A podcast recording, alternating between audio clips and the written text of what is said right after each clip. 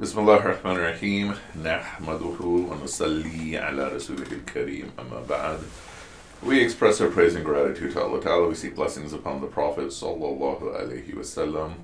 And we're continuing our exploration of Rumi, Signs of the Unseen, Fihi Ma Fihi. And we are uh, starting discourse number four on page 15 of the Thackston translation. All right, far away. Okay. Someone said, There is something I have forgotten. There is one thing in the world that should not be forgotten. You may forget everything except that one thing, without there being any cause for concern. If you remember everything else but forget that one thing, you will have accomplished nothing. It would be like a king who sends you to a village on a specific mission.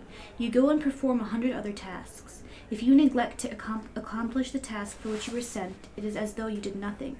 Man, therefore, has come into the world for a specific purpose and aim. If he does not fulfill that purpose, he does nothing. We proposed a faith unto the heavens and the earth and the mountains, and they refused to undertake the same, and were afraid thereof. But man undertook it. Verily, he was unjust to himself and foolish. Okay, so so what is what is Rumi saying you should not forget? Um, faith. You should not forget your purpose. Oh, purpose. And so what is the purpose for our existence? To worship. Yeah, it's to worship Allah Ta'ala. That's literally all it is. And and so if you forget everything else in life, that is fine as long as you don't forget the fact that our purpose is to worship Allah Ta'ala. Okay. Let's continue. We offered we offered the faith to the heavens. They were not able to accept it. Consider how many mind-boggling feats they perform. They turn rocks into rubies and emeralds. They turn mountains into mines of gold and silver. They cause the plants of the earth to burst forth. They give life, and they create a garden of Eden. The earth too receives seed and gives forth fruit. It covers up blemishes and does innumerable miraculous things. The mountains also produce various minerals. All these things they do, but that one thing they cannot do. That one thing is for mankind to do. And we have honored the children of Adam. Okay. So, so of all the wondrous things that that the mountains can do, that the earth can do, uh, they cannot be the worshippers of Allah Ta'ala. Now they praise Allah Ta'ala, and and so now what we're saying in the context of being the worshippers of Allah Ta'ala here, we're basically the job is to be the khalifas of earth. Okay. And so the fact that that has been assigned to us is an honor. Now think of this honor in a couple different ways. One, it is an honor because Allah Ta'ala has made us into human beings. And more than that, it's an honor because Allah Ta'ala has given us attention. You know? Because there will be people on the day of judgment that we are taught will not be given any attention. And then on top of that, just uh, it is by definition uh, an honored position to be the caretakers. Okay, continue. Since God did not say, We have honored the heavens and earth, it is therefore for mankind to do that which the heavens, the earth, and the mountains cannot do. If man accomplishes his task, his injustice to himself and folly are cancelled out. You may object and claim that, although you do not accomplish that task, you do none the less perform many other deeds. But I say to you that man was not created for those other deeds. Mm. It is as though you were to use a priceless blade of Indian steel, of the sort found in, in king's treasuries, as a cleaver for rotten meat, and then justify your act by saying, I am not letting this blade stand idle, I am putting it to good use. hmm This is another very, very important point because this is addressing the point of what about people who do good? They should also get salvation, right? And it's a nice point that, in a way, all of us actually hope the answer would be yes, in the sense that we don't want anyone to suffer. But the fact is that, okay, my job, my design is literally nothing but to worship Allah. And then as a human being, my design, my purpose is to be the Khalifa of Allah. Eh, Which means if I'm doing other things, I am not doing what I'm designed to do. I'm doing things that are actually beneath my dignity. And so, so the example he's giving is suppose you have this blade of the finest steel that's in the possession of the king's treasury, and they use it to cut rotten meat.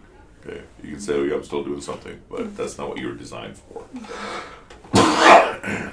or it's just imagine, you know, uh, what would be another example? Like for a commute to take uh, a bunch of people, you know, from who work in the factory all day long, to take them to the locker rooms.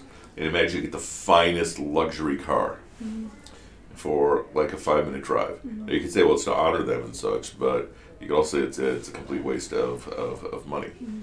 as opposed to giving them the salary, if you know, where they can afford it. But the point is that everything has been designed for its purpose, mm-hmm. and if you're using it for some other purpose, then it is often either below or above the dignity of that. Okay. Um, it is as though you were to use a golden bowl to cook turnips in. Yeah, it's the same point. So Yeah. You get uh, instruments of solid gold, and then you're using it to put your flaming hot Cheetos inside it. Right. One fraction of that bowl could buy a hundred pots. It is as though you were to use a gem encrusted dagger to hang a broken gourd on and say, I'm putting it to use by hanging the gourd on it. I'm not letting the dagger stand idle. Is it not both pitiful and ludicrous when the gourd could could be as well served by a wooden peg or an iron nail, the worth of which could be measured in pence? What is the logic in using a dagger worth a hundred dinars to such a purpose? God has fixed a high pri- uh, fi- God has fixed a high price on you. He has said, "Verily, God hath purchased of the true believers their souls and their su- su- and their substance, promising them the enjoyment of paradise." Okay, so so not only has Allah Ta'ala given us this honor, He has given us the highest honor of all creation.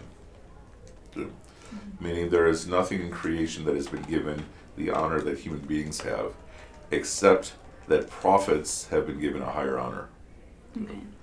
And so, so again, the point is that we are often selling ourselves short in terms of the mm-hmm. honor that we are worth, the dignity that, that, that we are worth. And sometimes we replace that honor and dignity with things that are fundamentally irrelevant, like social status, mm-hmm. and or you know your your your lineage. Oh, because we are of such and such lineage, you know we can't marry people of their mm-hmm. their community because they're lower and beneath us. You know that's mm-hmm. it's it's literally a statement of confusing your honor, your dignity. And so then this last point, Allah has purchased the souls of the true believers. So now imagine you are going to the store and you're purchasing the finest product. Yeah. And so Allah Ta'ala has purchased our soul, our souls. Good. But in exchange, the price he's paying is that he will give us paradise, inshallah. Okay. Um, you surpassed this world and the next in value. What am I to do if you do not know your own worth? Do not sell yourself short, for you are extremely valuable. Okay, again, same same point over and over again. Mm-hmm. Yeah. And this last point, what am I to do if you don't know your own worth? Right? Mm-hmm. I can't help you if you do not really appreciate how valuable you are. Now apply this to the question of validation. That every one of us has a need for validation, and that need is supposed to be fulfilled by our parents. Okay. And so a lot of what happens when people come to my office is because, and they don't realize this is what happened, but because they didn't get validation from the people they needed to get it from, meaning their mm-hmm. parents, then they start looking for validation from everybody else. Okay. And they're trying to make everybody happy. Mm-hmm. And then that creates a second problem. First problem is you're looking for validation from mm-hmm. everybody. The second problem becomes that then you start getting suspicious that people are not, you know, that they're, they're saying nice things to you in person, but behind your back they're doing something negative. So you start developing this paranoia. Yeah. And so one of the consequences of not working according to your dignity and value is that you start creating these other, you know, the for protection, you start creating these other countermeasures. Okay. Yeah. And then what else happens is that you know uh, when students are coming to the office, the goal that I ha- if this is somewhere similar to what the problem is, then the goal I have is to try to help them figure out how to appreciate the value that Allah Ta'ala has put on them. Mm. But it is such a thing that you know if you didn't get a sense of validation from your parents, Yeah. you just spend the whole rest of your life you don't care where, and you're going to go to the wrong crowd, the wrong person, you know, the wrong behaviors, just to fulfill this need for validation, which is the result of not being taught your true dignity. So essentially, what I'm saying is that those other paths people take are beneath them.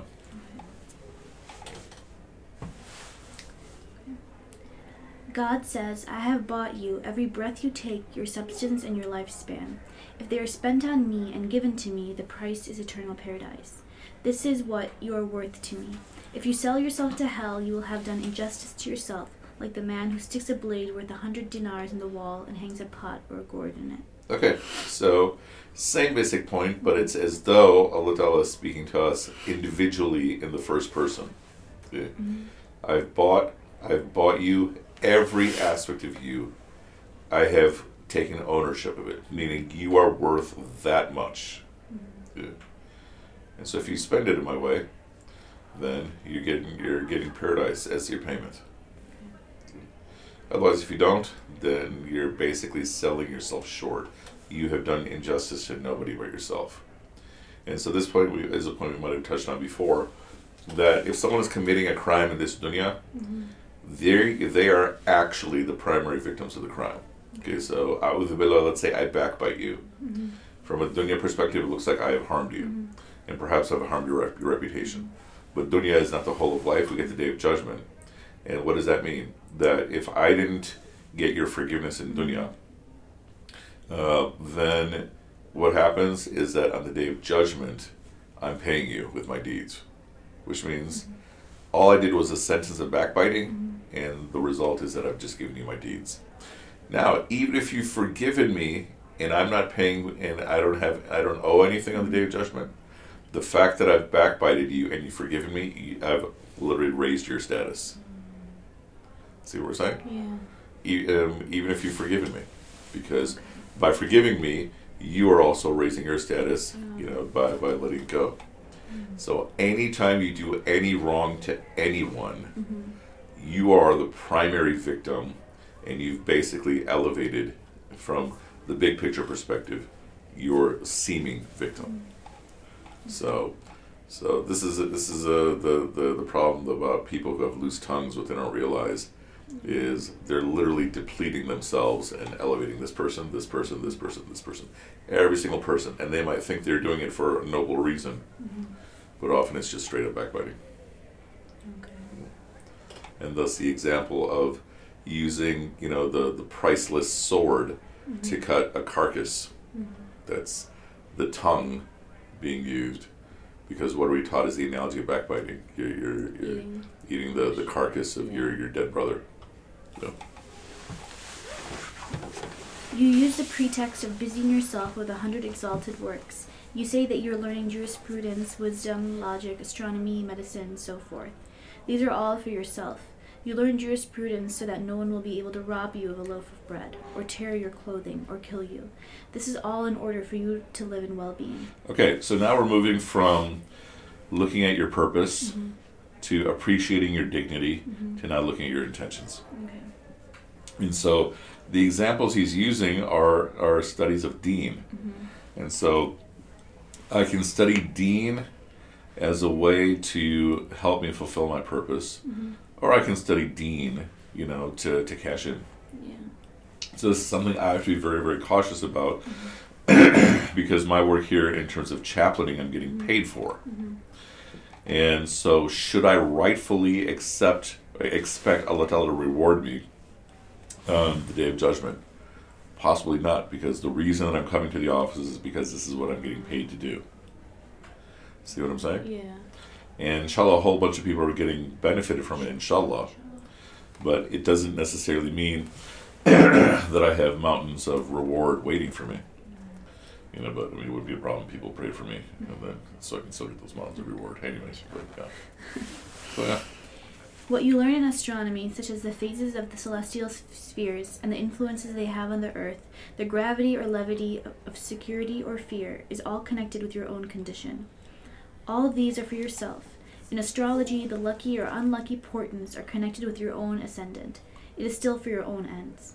If you ponder the matter, you will realize that you are the principal, and these things are subordinate to you. Now, if those things that are subordinate to you have so many miraculous subdivisions, consider what you, who are the principal, must be like. If your subordinates have approached apogees. apogees or nadirs, And yeah. lucky and unlucky portents, consider what apogees and nadirs you must have in the world of spirits. Consider what lucky and unlucky portents, indications, and counterindications you, who are the principal, must have, that, in, that such a spirit possesses this property, is capable of this, and is fitting for such a job. Okay, so so now putting this in perspective, what are we saying? That when you are studying something, mm-hmm. there's going to be an amount of you that's being reflected in what you're studying. Now, that might seem strange if you're studying science or studying math, but what is also being reflected is the joy that you're getting. Okay. And so when you make this into a bigger picture, we're saying that okay, the thing that you're studying um, is full of all kinds of different values and all kinds of. It's like a kaleidoscope of different of different parts, and so it's saying appreciate what you are. So your interactions with people reflect you. What you're studying or your profession also reflects you, and then, and and so so the point is that they are your relationships, especially if they become transactional, are basically things you've made at your service. Now, what I, uh, a way to really think about this is if I post on Instagram, in theory, I'm posting for other people to see. But then if I'm looking at who liked it, then basically, actually, the point is I posted for people to like it and then like me, right? And so, fundamentally, just about everything we do, even if it is a selfless act, mm-hmm. there's an amount of selfishness in there, mm-hmm. Good. or self praise in there. And we probably made the point before that even self loathing is a type of self praise, mm-hmm. a type of self attention. And and so now putting all this together, we're saying that, and this is a point that keeps getting repeated through this book. Imagine your whole existence is an arrow. Mm-hmm. Either the arrow is facing towards Allah Ta'ala or the arrow is facing towards yourself. Mm-hmm. It's basically two options. Mm-hmm. So, Over and above the food you eat to maintain yourself physically, there is another food. As a prophet said, I spend the night with my Lord, and he feeds me and gives me drink. In this world you have forgotten that the oth- that other food and, oc- and occupied yourself with the food of this world. Day and night you cater to your body. Now this body is your steed, and this world is its stable. A horse's food is not fit for its rider. A horse maintains itself after its own fashion. Since you have been overwhelmed by your bestial and animal nature, you have remained in the stable with the horse and have no place among the ranks of kings of the kings and princes of the world, where your heart is. Since your body is dominant, you must obey the body's orders. You are held prisoner by it, like Majnun when he set out for Layla's country. So long as he was conscious, he drove his camel in the right direction. But once he became absorbed in Layla, he forgot both himself and the camel. The camel, which had a child back in the village, turned around toward the village at the, at, the first opportunity. When Majnun came, came to, he saw that he had been going the wrong way for two days. Thus he kept going to and fro for three months, when at last he cried, This camel is a curse to me. So saying, he jumped from the camel and set off on his own. My camel's desire is behind me, while my own desire lies ahead. Truly, she and I are at odds. okay. So now, I said that this arrow that is you mm-hmm. is either pointing towards Allah Ta'ala mm-hmm. uh, or it's pointing towards yourself. Mm-hmm. Now, the way it often manifests if it's pointing towards yourself is what are you imprisoned by? Good. So you might be imprisoned by your body. Okay. Uh, it might you might be imprisoned by your object of love, especially if it's an overwhelming love. You know, like when students come to the office full of infatuation to the point they can't think about anything else. Yeah. Uh, or it could be um, it could be taken up by whatever it is you you know other than Allah worship. And so so the point is these are things that look real that then take you away from your primary focus.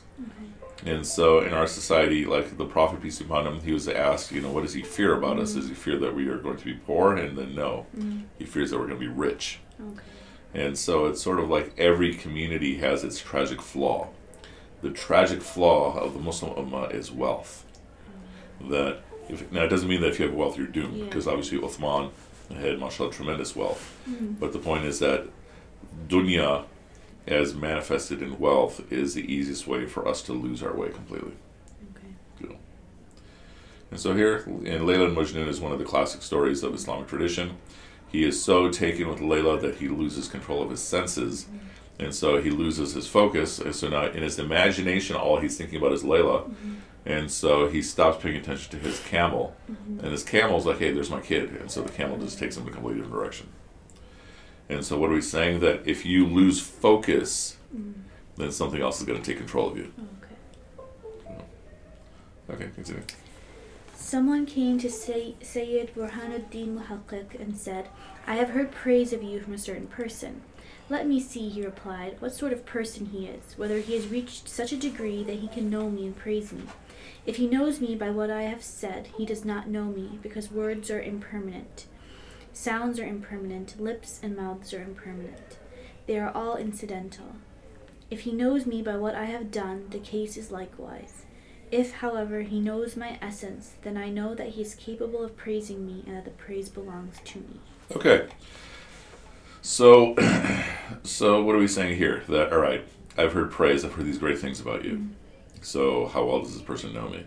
Now, why is that also important? Because anytime we hear that we've been praised, mm-hmm. we naturally want to, you know, will tell me more, Yeah. right?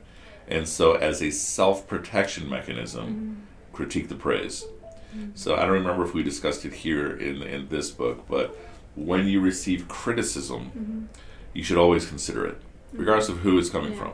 It could be coming from someone who knows you, someone who doesn't know you, because it may be that Allah Ta'ala is is giving you criticism through that person. Okay. Now, in the case of praise, however, you immediately have to become skeptical. Okay. Now, why do you have to become skeptical? Connecting this with everything that's above, because it may make you lose your way Okay. because because we said that all right my relationships especially if they're transactional are at my service mm-hmm. my profession is at my service mm-hmm. so praise is enhancing my narcissism Okay. So as a protection for me against my narcissism mm-hmm. i have to i have to critique the praise. All right so what does this person know? Does he know my words? Okay words are lighter than air. Mm-hmm. No he doesn't know me. Does he know my actions? Actions are forgotten very fast. Okay he doesn't know me. Does he know my essence? Mm-hmm. If he knows my essence then it's not really praise. Okay. it's an objective uh, assessment of me. Okay? Which means okay this aspect that i'm working on i don't need to uh, i can be confident that i'm doing well. Mm-hmm. The places of my being that i'm not working on that i'm not doing as well mm-hmm. because they're not being mentioned mm-hmm. are places that i need to work on. See what we're saying? That if you're receiving praise in something you're also being in its objective you're also being told where you need to improve the stuff you're not being praised about. Okay. okay, let's continue This is like the story they tell of a king who entrusted his son to a group of skilled men, with whom the boy remained until they had taught him total mastery of astronomy, geom- Geomancy, yeah.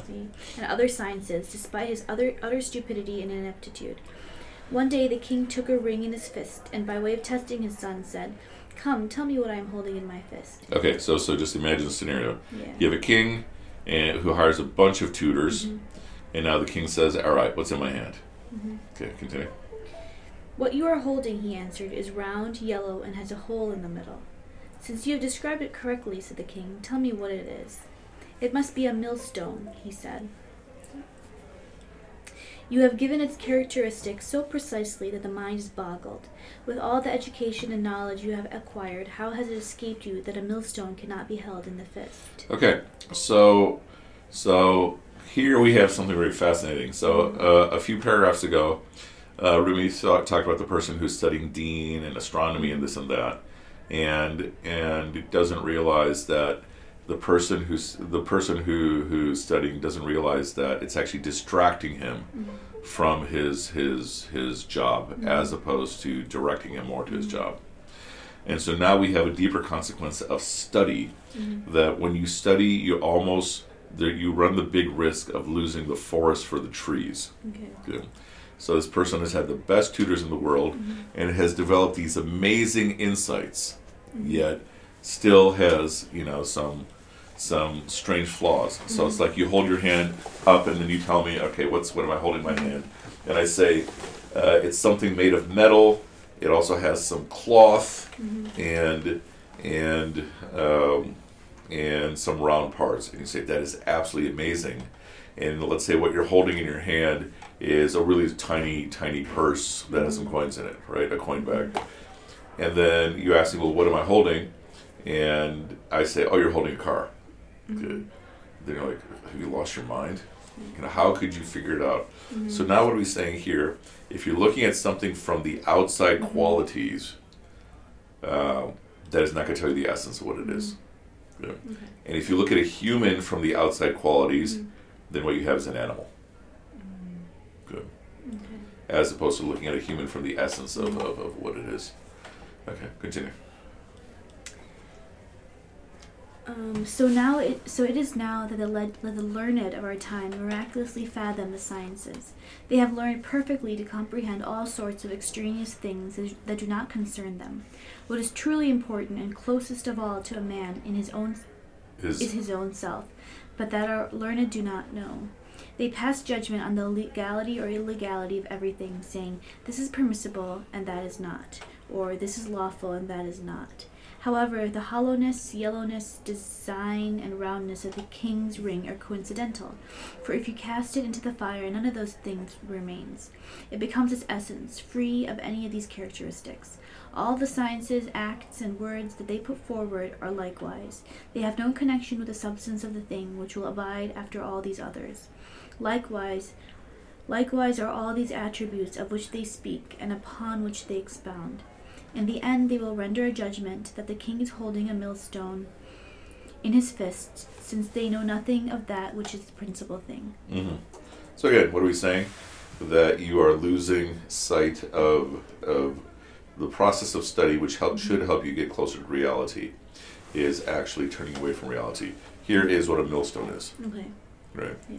And so, and for people who are listening, the the one person who's listening, it's you can Google millstone and see. But the point again is that. Uh, that Rumi is criticizing the scholars of the generation, saying you guys have been all caught up on is this haram or not? This is this is halal, that is not, and you missed the the big point, which is not about haram and halal. It is serving Allah Ta'ala according to our responsibility as khalifas. Okay. So are they doing something wrong? Technically, they're not. Yeah. Good. But the point is that the direction a person needs to be given is towards being the khalifas of Allah on the earth. Okay. You know. I am a bird, a nightingale, or a parrot. Because my voice is fixed and cannot make any other sound, even if I am told to produce a different sort of sound, I cannot. Contrary to this is the case of someone who has learned to imitate birds. He is no bird at all. In fact, he is an enemy of birds, a hunter, but he can make bird calls in order to be taken as a bird. Since, since the sounds he makes are assumed and not properly his, he can, if asked, make different calls. He is able to make different calls because he has learned to pilfer people's goods and show you a different piece of linen from every house. Okay, so now finishing all this off, Mm-hmm. It is what we are saying that if you are fulfilling a different task Mm-hmm. other than what you've been designed to do, that we've already actually I should say we, that we've already understood. Mm-hmm. You're getting distracted, like Majnun on the camel going the wrong direction. But what will also be the case is that there will be other people who have turned away from or have lost sense of their direction, and then they become the the hunters that are also pulling you down.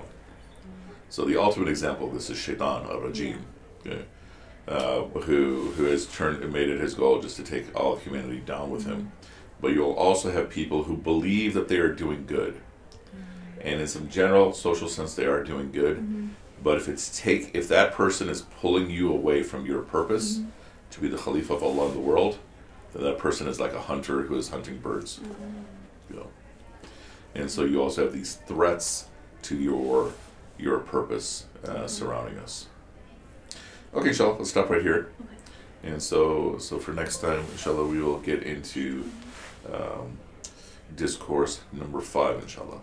سبحانك اللهم وبحمدك نشهد أن لا إله إلا أنت نستغفرك ونتوب إليك سبحانك اللهم وبحمدك نشهد أن لا إله إلا أنت نستغفرك ونتوب إليك سبحانك اللهم وبحمدك نشهد أن لا إله إلا أنت نستغفرك ونتوب إليك وآخر دعوانا أن الحمد لله رب العالمين.